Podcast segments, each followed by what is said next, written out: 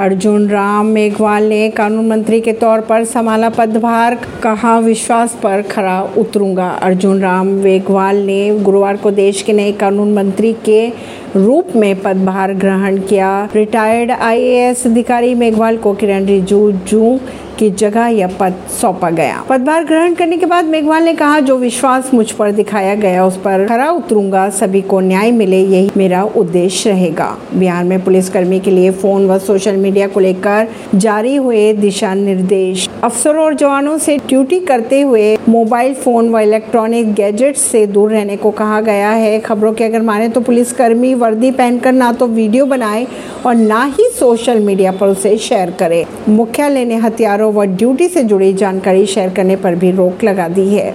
एक जुलाई से देश के बाहर क्रेडिट कार्ड से भुगतान पर लगेगा 20 प्रतिशत का टैक्स। स्कूल बस पलटने से सिक्किम में तेईस छात्राओं सहित 26 लोग हुए घायल 12 की हालत गंभीर बताई जा रही है। खबरों के अनुसार गंगटोक के पास सिंगबैल में गुरुवार को एक बस पलट गई। 26 लोग घायल बताए जा रहे हैं। घायलों में ड्राइवर, दो स्कूल कर्मी भी शामिल हैं। गंगटोक के एक अस्पताल में भर्ती कराया गया। महाराष्ट्र में प्रतिदिन लापता हो रही है। सत्तर महिलाएँ व लड़कियाँ विधानसभा परिषद में विपक्ष के नेता ने कहा। ऐसी ही खबरों को जानने के लिए जुड़े रहिए जनता सरिश्ता पॉडकास्ट से। परवीन सिंह, नई दिल्ली से।